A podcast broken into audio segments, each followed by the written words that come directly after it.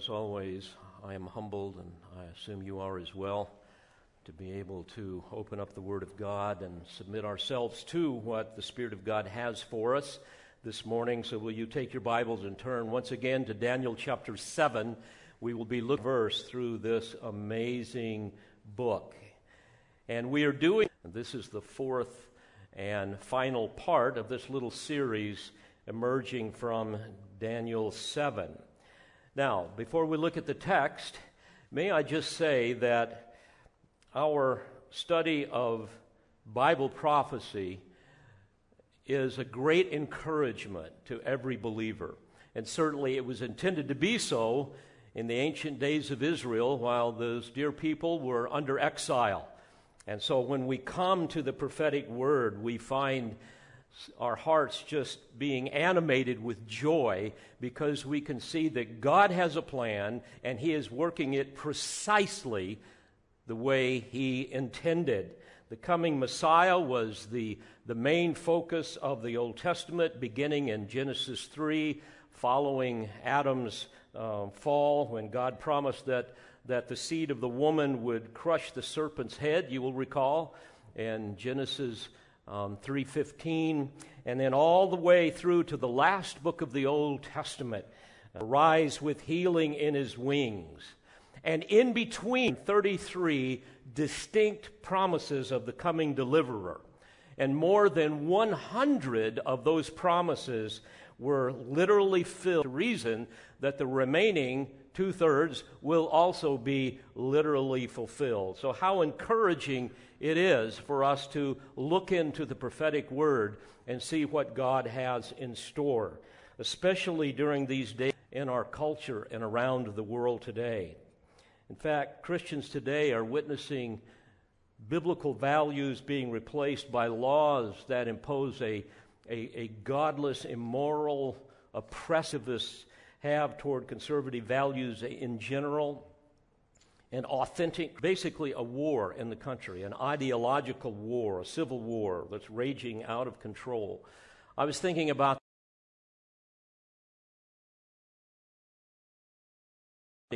I was thinking, my, here we are in the United States of America, a place that was once that great bastion of freedom and protector of the world, and we're just watching it crumble under the weight of, of out of control spending and crippling debt and, and open borders, incoherent foreign policies.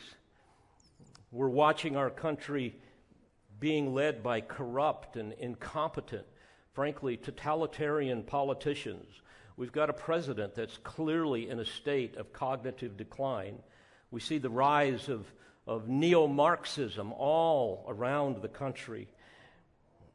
We're being swept away by a tsunami of immorality as we drown, frankly, in the sewage of the LGBTQ, WXYZ sexual deviancy and the, the woke cult that even many evangelical churches are embracing. We're seeing escalating violence because police are afraid to do what they need to do. We're seeing the, the COVID pandemic with the massive impact that it has had on human life and on the economy, and, and then the growing threat of totalitarian world powers.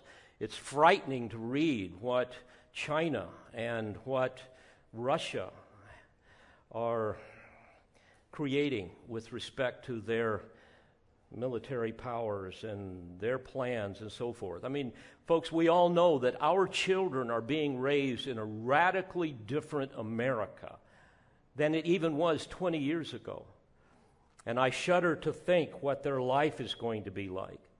We're looking at a godless, immoral, idolatry country, and it can be infuriating, it can be disheartening, and it's easy for us to start wringing our hands and losing hope as if all is lost.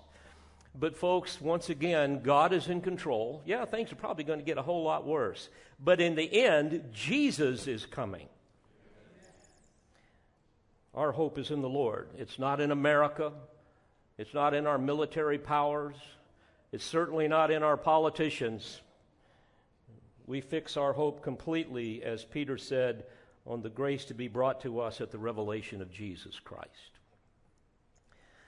And in our text this morning, we are given hope, a certain hope, a blessed hope of a coming King, our Redeemer, our Messiah, the Lord Jesus Christ. Now, let me once again, because I know this can be complicated, let me review a little bit of where we've come thus far in Daniel chapter 7 and give you the context.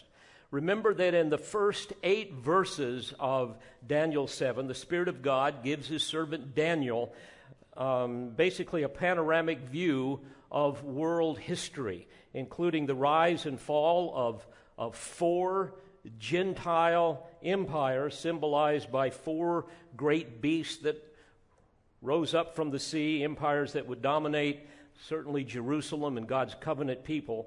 And the fourth beast, as we've studied, the Roman Empire was very different. It had ten horns on the head of a great monster. Of reference, we know, to ten actual kingdoms that will exist simultaneously during Daniel's 70th week of judgment, or the future tribulation period just prior to Christ's return. And as we've studied, that has to refer to a revived Roman Empire, yet future in the New Testament era. And also, we saw there that an 11th horn appeared, a little horn that comes up after the others, which is revealed to be the Antichrist. And then later, if you jump over to verse 15 through verse 28, we see that an angelic interpreter gives Daniel a big picture uh, general interpretation of all that he saw, and he explained how that those beasts represent human kings and their kingdoms, and he also reveals their kingdoms will not last, but they will ultimately be replaced by God's kingdom and ruled by the saints of the highest one. That's us, folks. How exciting. But in between verse 18 and the angelic interpretation that you see in verse 15 and following, there is an abrupt cutaway scene, if you will, in the narrative. Immediately after that terrifying description of that fourth beast with its blasphemous little horn, the Antichrist uttering great boasts, Daniel was suddenly transported into the presence of God, and as if to confirm to him that, hey, I'm in control, I will judge and I will establish my kingdom. And in that section that we began to look at last week, there are two dominant themes that emerge. Number one, God is the omniscient judge. That's what we studied last time. And then today, we're going to see that Christ is the coming king in verses 13 and 14. So, by way of eschatological or end times context, with the pre kingdom tribulation judgments upon the nations of the world now complete, the Messiah King, the Lord Jesus Christ, has been presented now before God the Father, the Ancient of Days, to receive the Father's gift of the worldwide kingdom that is to come. So, in verse 13, we read this I kept looking in the night visions and behold, with the clouds of heaven, one like a son of man was coming. Now, the phrase clouds of heaven depicts the majesty and the power and the authority of his glorious person. And repeatedly in Scripture, we see that the clouds of heaven are used to depict uh, the revelation of deity. And when it says one like a son of man was coming, this is in contrast to the beastly character of the other kingdoms. So Christ is being referred to here. He is human like, he's not beast like. He's like a son of man. Though God, very God, he will come and manifest all the perfections of unfallen humanity, and he will reign in human form. In Matthew 26, you may recall when Jesus was under oath in the high priest's court, he prophesied regarding his eschatological coming, his parousia, and he made reference to this very passage. There in Matthew 26, beginning in verse 63, we read this. And the high priest said to him, I adjure you by the living God that you tell us whether you are the Christ, the Son of God. Jesus said to him, You have said it yourself. Nevertheless, I tell you, hereafter you will see the Son of Man sitting at the right hand of power and coming on the clouds of heaven. Beloved, this is what was revealed to Daniel. This is what is being revealed to us. This is the one we await. This is the one that the world will witness one day. Luke also records the same details in Acts 1, verses 9 through 11, in the context of Jesus' ascension back into glory and his promised return. There we read, And after he had said these things, he was lifted up while they were looking on, and a cloud received him out of their sight. And as they were gazing intently into the sky while he was going, behold, two men in white clothing stood beside them. They also said, Men of Galilee, why do you stand looking into the sky? This Jesus, who has been taken up from you into heaven, will come in just the same way as you have watched him go into heaven.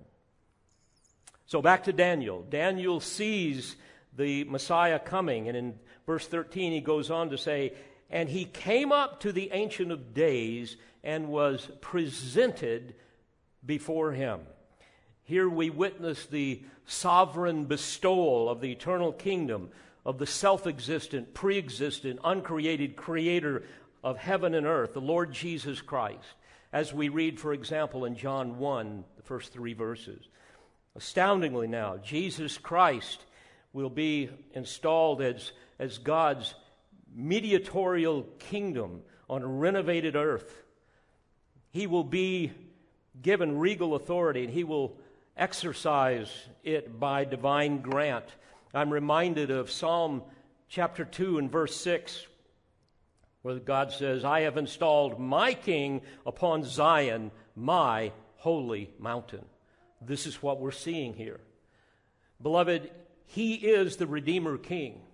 He is the one that has purchased our redemption by his very blood. He is the one that has made us kingdom citizens.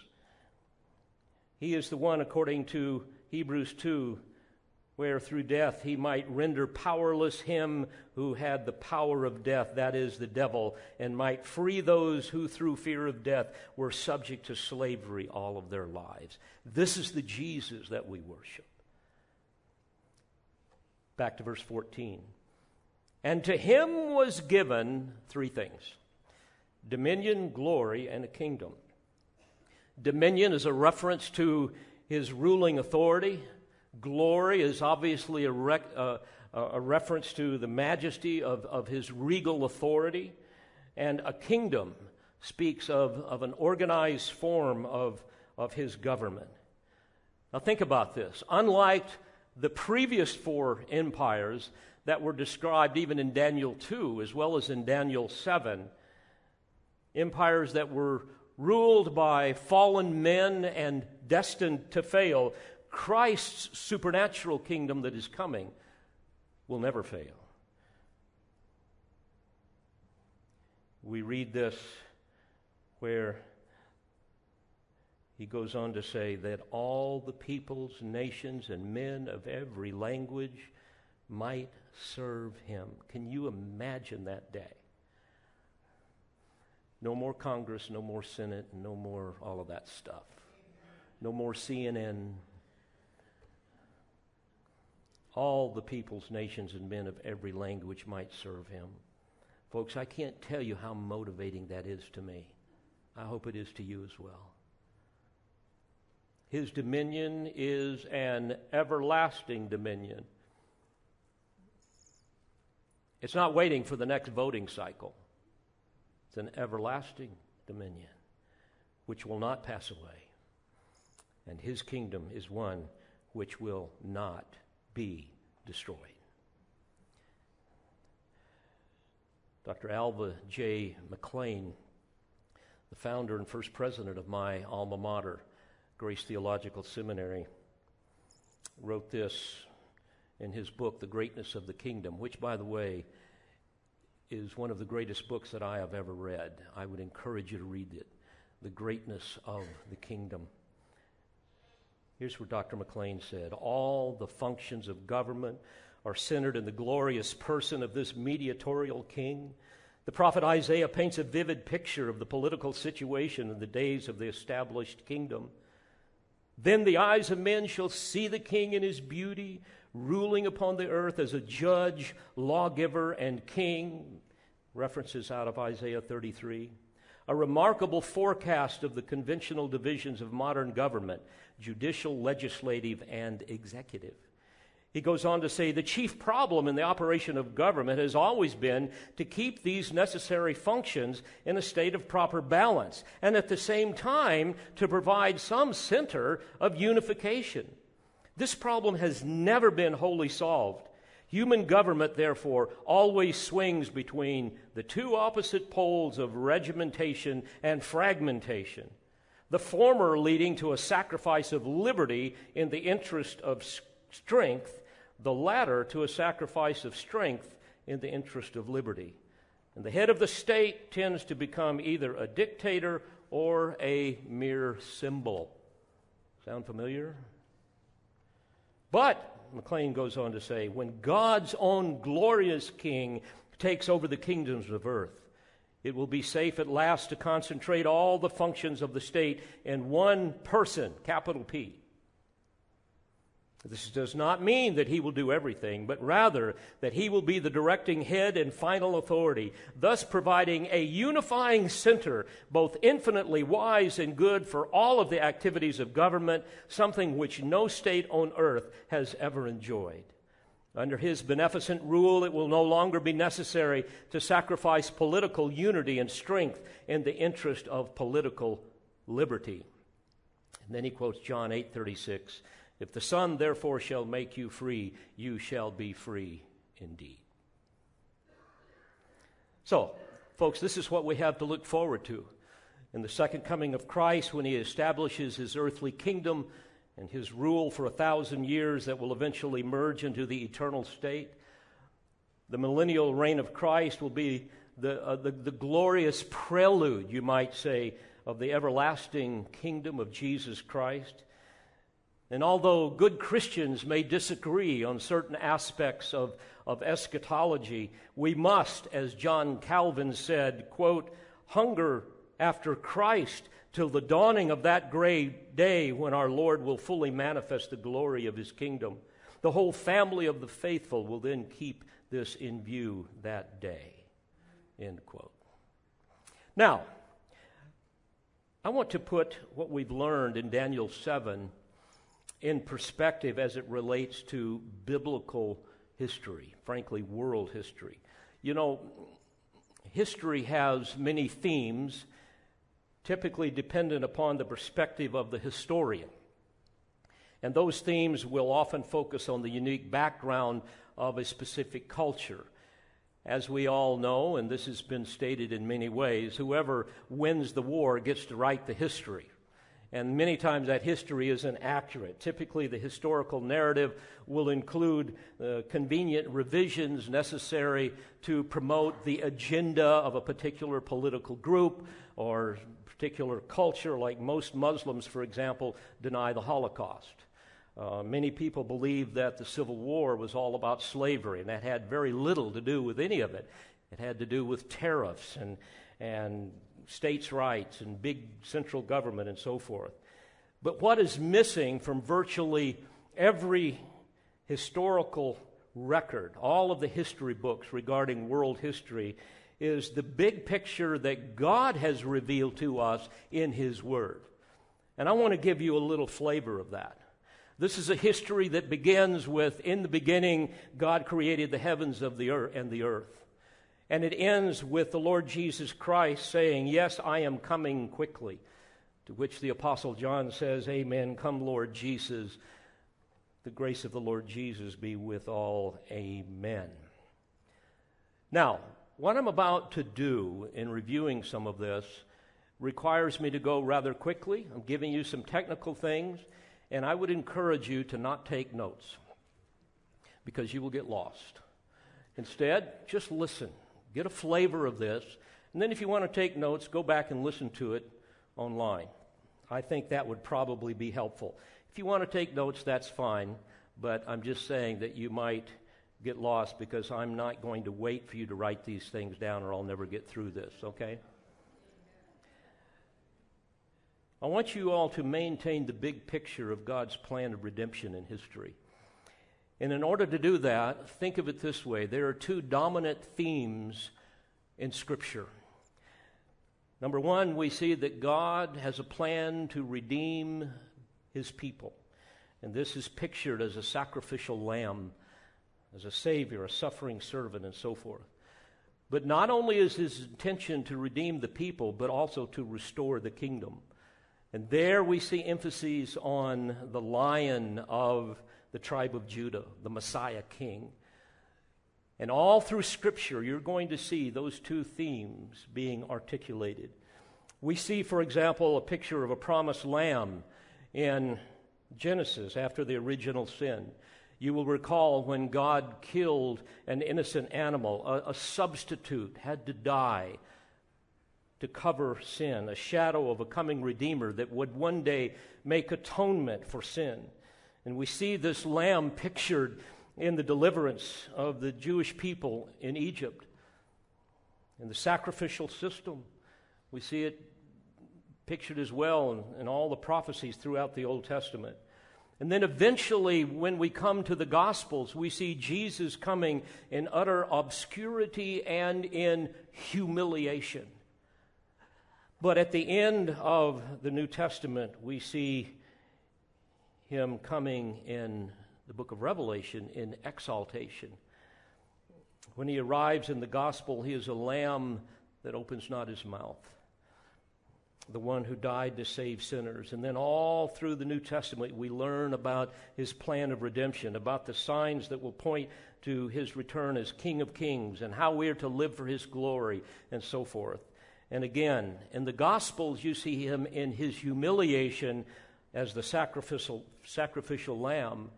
And in the Apocalypsis Jesu Christu, the revelation of Jesus Christ, you see him in his exaltation, the lion of Judah, the king of Israel, who will return and establish his glorious kingdom. Folks, that's the big picture. Now, let me take you a little bit deeper into some of the details that I hope will be helpful. If we examine the detailed genealogical record in Genesis, we learn that 1,656 years after he created Adam, because of extreme wickedness, God destroyed the whole planet in a flood. All except eight people who, according to Scripture, found favor in the eyes of the Lord, referring to Noah, his wife, his three sons, and their wives. Adam saw the world into its ninth generation and Adam died literally one generation before the flood. 500 years after the flood, we see that God set his influence, elective love on a particular ethnic group of people, the Jewish people, later became Israel. And we know, according to Scripture, that he made a unilateral, unconditional, irreversible covenant with Abraham that would further demonstrate his sovereign plan to redeem the people and restore the kingdom. Those two themes. That covenant is found, for example, in Genesis 12, and it contains four primary elements. We see that out of Abraham would come, number one, a seed referring to Christ, the Messiah, who would be both Redeemer and King, both the Lamb and the Lion. But in that covenant, it also included the promises of a land, a specific territory that would be set apart by God as a place for his people, a place where he would one day dwell with them in holy and intimate communion.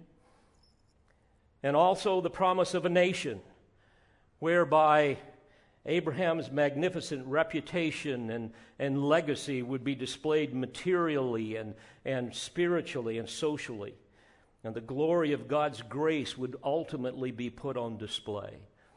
And then also, finally, in that covenant, there was a promise of divine blessing as well as protection. That God would curse those who curse them and bless them who bless them. And the great promises that are in the Abrahamic covenant are reiterated over and over and over again in the Old Testament and in the New Testament. Then, if you jump ahead some 600 years later, God made another covenant with the sons of Abraham, one given to Moses, and that covenant was temporal in nature, one that was bilateral and conditional, and that was the Mosaic covenant. On Mount Sinai, God gave his law to his chosen people, Israel, to demonstrate that uh, they were sinners, that the sinfulness of sin was rampant even in their heart, to demonstrate to them their utter inability to save themselves and their desperate need for a Savior and eventually a king. Moses became, therefore, the first mediatorial ruler of a theocratic kingdom in history. And he was authorized to stand before Israel according to Exodus 4:16, quote, instead of God. In fact, Moses is presented in scripture as a type of Christ who alone, Christ alone will be the one who is the perfect embodiment of God's mediatorial ruler in the messianic kingdom. But this historical kingdom was broadened at Mount Sinai now to include the people of Israel. Exodus 19:6 God says, "You shall be to me a kingdom of priests and a holy nation." At Sinai, God commissioned Israel to be the ones to mediate blessing to the whole world, to be a witness nation, to be the custodians of divine truth. And during that time, God inspired Moses to frame a civil government to exist upon the earth that would ultimately illustrate the kingdom of God. And the theocracy of Israel became the greatest model of government in the history of the world, a sample of a future kingdom promised to Abraham, where God Himself will reign as Messiah, Messiah of Israel. And then, over the course of history, another, or we see many other mediatorial rulers being set in place. These were leaders and judges of Israel. We see them from Joshua to Samuel, men chosen directly by God, invested with regal functions, empowered by the Holy Spirit. And then God established a monarchical form of government whereby he mediated his rule through various kings all of which were sinful, but which pointed to the need for a righteous king that would one day defeat Satan, sin, and death. All of this is pointing to the one who would redeem the people and restore the kingdom. The only remedy for this problem, of course, was the promised Messiah, the Savior King. And for this reason, about 1,000 years after God made his covenant with Abraham, and about 500 years after he gave his law to Moses, God made another promise to one of his mediatorial rulers whose name was David. The covenant that God made to David, the Davidic covenant as it is called, is found in 2 Samuel 7. And it was basically a reaffirmation of the regal terms of the Abrahamic covenant, but also with the addition that the ultimate provision of those covenantal rights would be permanently attached to a historic dynasty of King David. In other words, King David's throne would ultimately belong to his descendant, the son of David, the Lord Jesus Christ. And although its ultimate fulfillment would be interrupted for a season it would eventually be fulfilled in a future kingdom, a restored Israel, where finally the covenant nation would be all that it was intended to be originally. Repeatedly, the Old Testament prophets spoke of this coming earthly kingdom and its Messiah king. And despite Israel's repeated unfaithfulness, God promises over and over again how he will remain faithful to them. But eventually, because of Israel's sin, we know that God transferred world power to the Gentiles, as recorded in Daniel 2. And ultimately, the presence of God's blessing left them, as recorded in Ezekiel 10 and 11. And because of Israel's long trend toward apostasy, God pronounced judgment upon them through the prophet Daniel in the 70 weeks of years, the 490 years. We'll get to that in Daniel chapter 9, verses 24 through 27. And this judgment would, would span from uh, the, the Persian Artaxerxes' decree to rebuild the temple in 445 BC to the Messianic kingdom the first 69 weeks of, of that judgment, or 483 years, were completed when the Messiah, the Lord Jesus Christ, entered into Jerusalem on 9 Nisan AD 30 and was cut off, as was predicted. In other words, crucified, just as Daniel had prom- prophesied. And this means, as we've studied and as we will continue to study, that there are seven years of judgment that remain, Daniel's 70th week, seven years of tribulation, the pre kingdom judgments that will come upon the earth, where finally the unholy trinity of Satan, the Antichrist, and the false prophet will be defeated, and the nations of the world will be judged and defeated, all those that hate Christ. Now, because Israel rejected her Messiah, According to Ephesians 3, the mystery phase of the kingdom was ushered in as the church became the temporary replacement of Israel as the new custodians of truth. The, the body of Christ, where Jews and Gentiles are described as, as heirs together, sharers together in the promises of the Lord Jesus Christ, in Jesus Christ. But I do not believe that Israel is ever absorbed into the church. I believe it remains d- distinct from the church as an ethnic people. And as a nation, I believe that Israel still has a prophetic future. And we can see this, can we not, in the miracle of the Israeli state today, rising up out of the ash heap of the Holocaust. They're, they're now returning to their land, even in unbelief, as the prophets predicted. They're surviving against all odds. It's amazing. So, the present church age, I believe, must be seen as an ongoing fulfillment of Old Testament prophecy that ultimately culminates in the Messianic kingdom and not merely some disconnected parentheses. The church shares in the promises of Israel, but not in her unique identity as a chosen nation as Paul described in Romans 11, 16 through 24, as the natural branches from a cultivated olive tree, some of which have now been broken off for the present time due to a hardening of heart. And there, Paul reminds us that the Gentile church um, was the, or is the, the wild olive branches that have been grafted into the rich root, he says which is the covenant privileges originally promised to Abraham. So we're partakers of all of that, all by God's grace. Indeed, the church, you might say, shares in the promises with Israel, but never takes her place as a nation. Despite their rebellion, God has not abandoned his chosen people. Paul understood this. You will remember in Romans 9, Romans 10, and Romans 11. In Romans 9, Paul describes Israel's election. In Romans 10, he describes Israel's defection. And in Romans 11, he describes Israel's salvation when their Messiah King returns. And what an amazing history, folks. Ultimately, this is his story, right?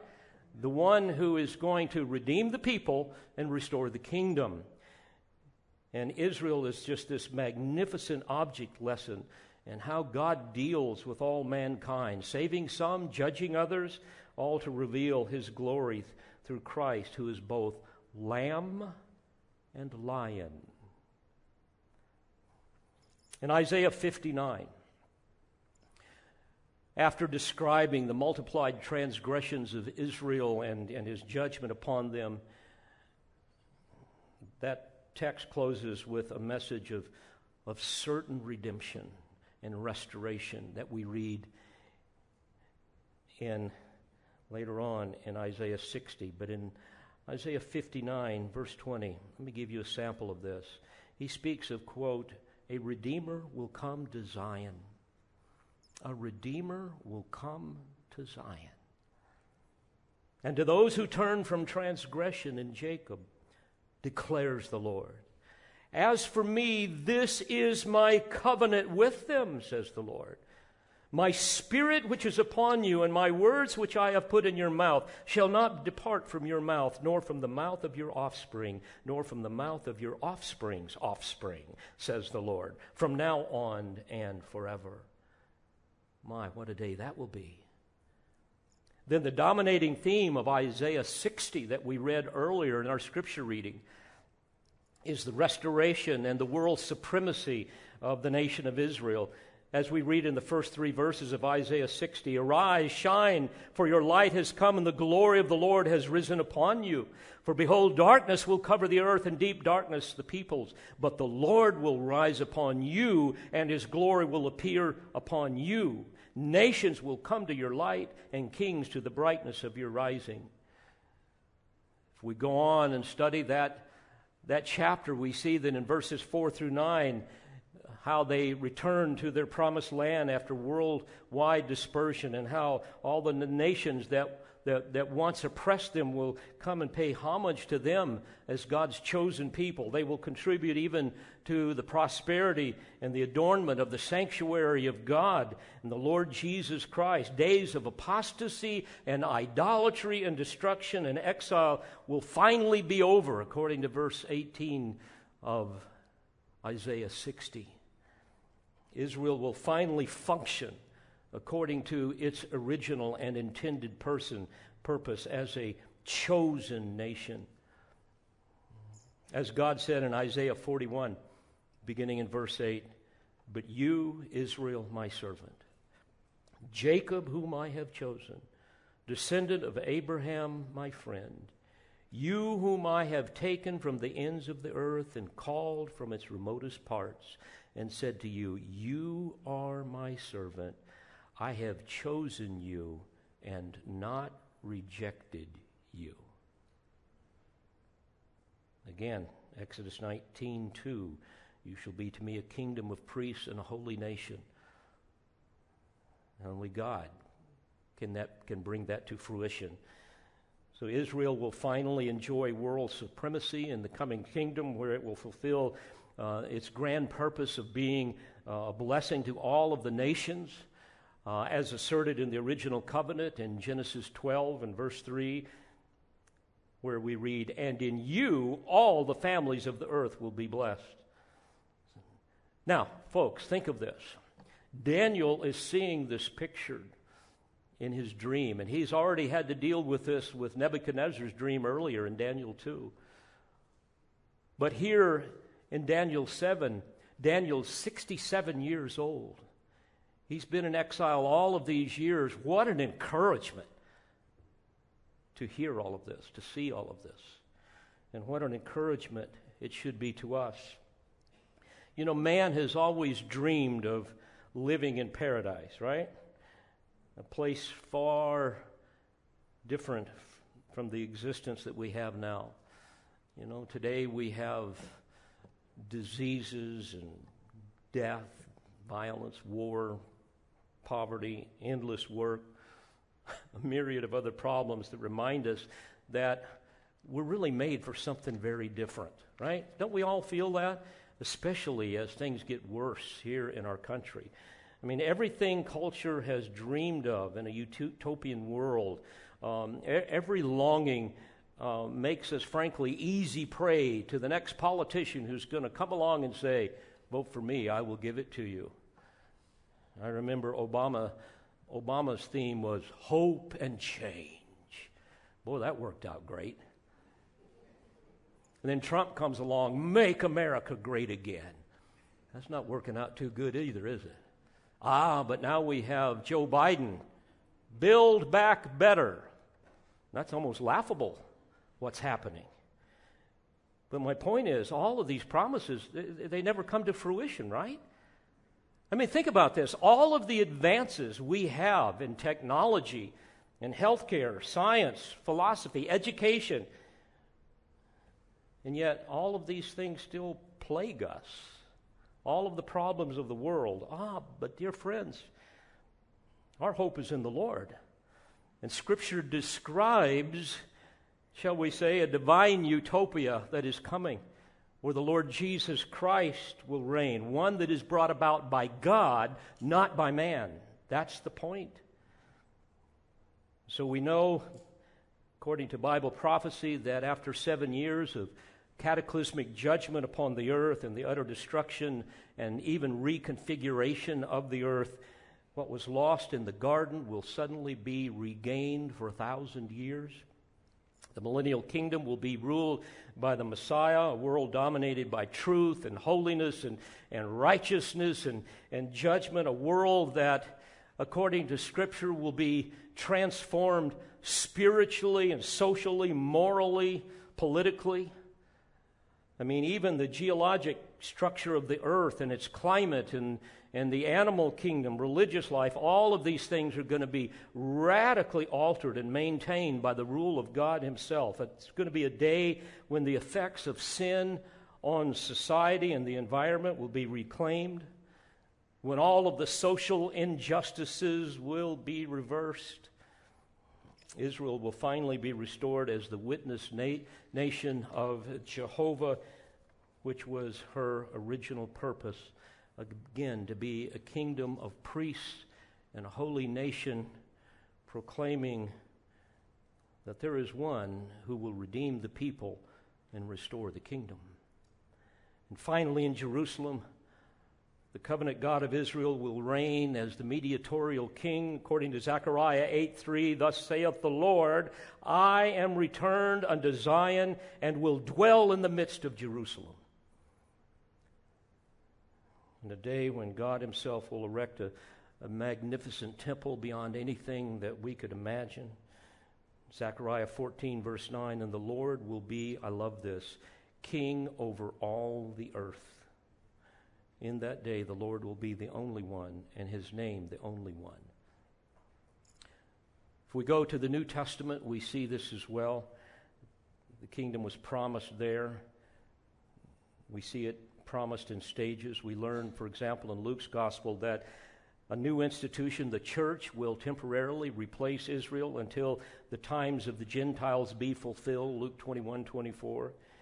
In answer to the disciples' question in Acts 1 6, when they asked, Lord, will you at this time restore the kingdom to Israel?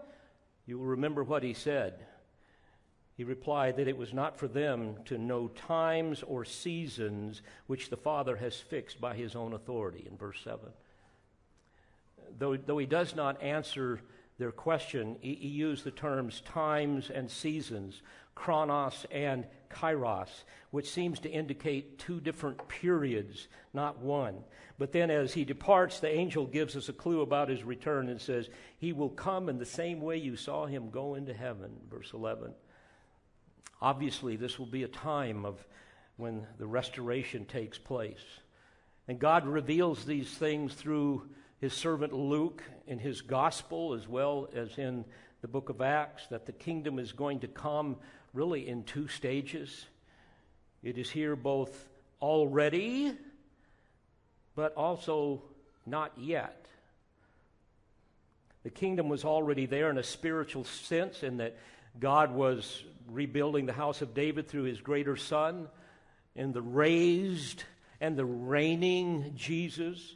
In Christ's first advent, the, the Abrahamic and the Davidic and new covenants all receive an initial, shall we say, partial fulfillment, but obviously much more was to come.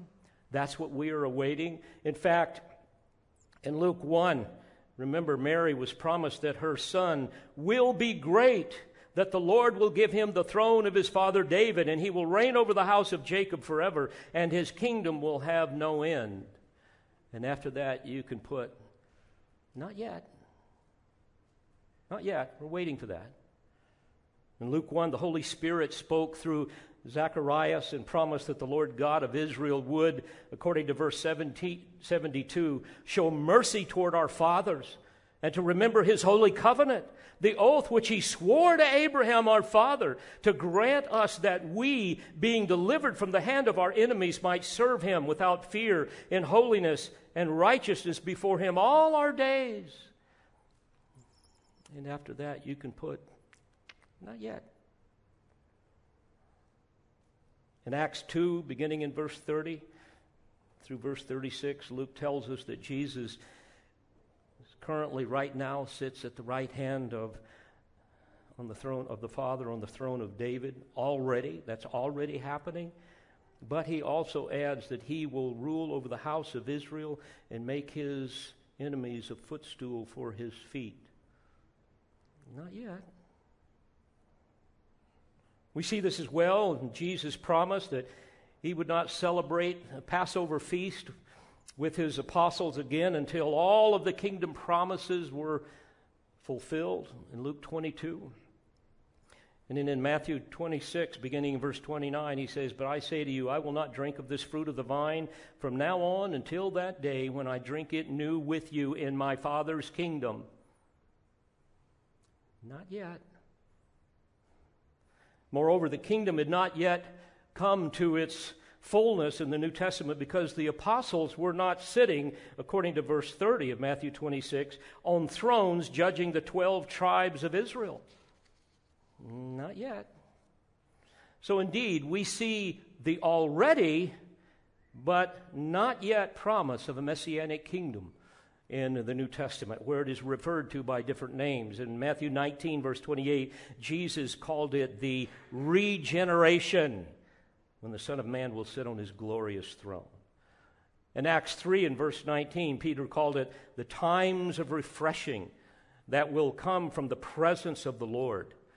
And then in verse 21, he goes on to describe it as the period of restoration of all things about which God spoke by the mouth of his holy prophets from ancient time.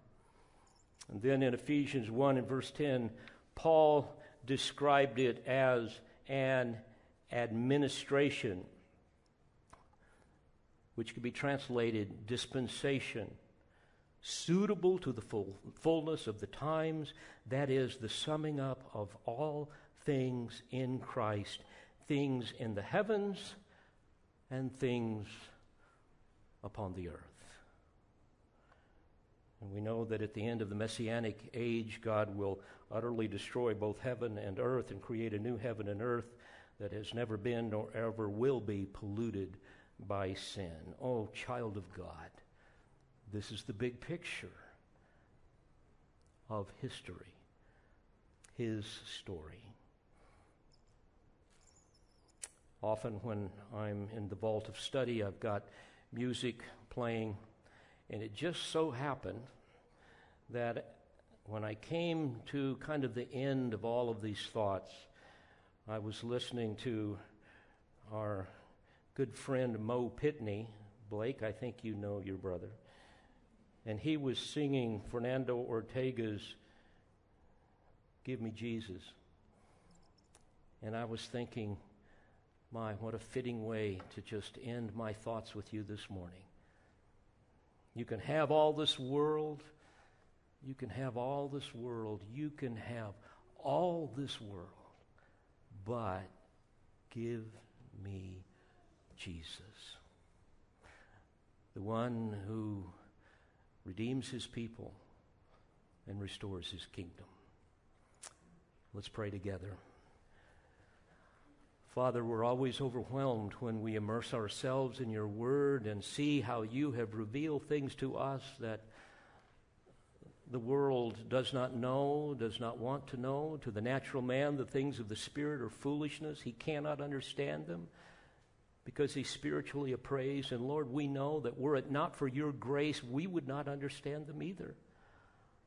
Certainly, we would not embrace them as the magnificent truths of your sovereign plan to redeem your people and restore your kingdom. So we give you praise for your word, for the indwelling spirit that causes us to understand it as you illumine our minds. But Lord, we praise you as well for the Spirit who indwells us that we might live these truths out in such a way as to bring great glory to the Lord Jesus Christ and great joy to our hearts. May that be the passion of every believer within the sound of my voice.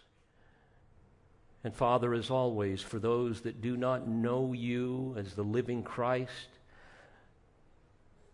those who have never truly been born again and have really no desire for the things of the Spirit, I pray that you will convict them of their sin, that you will give them no rest upon their pillow until they cry out for your saving grace and experience the miracle of the new life, of regeneration. So we commit this to you as always. Father, we thank you. We give you praise in Jesus' name and for his sake. Amen. We pray you've been edified by this presentation. You've been listening to the teaching ministry of Calvary Bible Church in Jolton, Tennessee. For more information on Calvary Bible Church or for more audio, please visit our website at cbctn.org.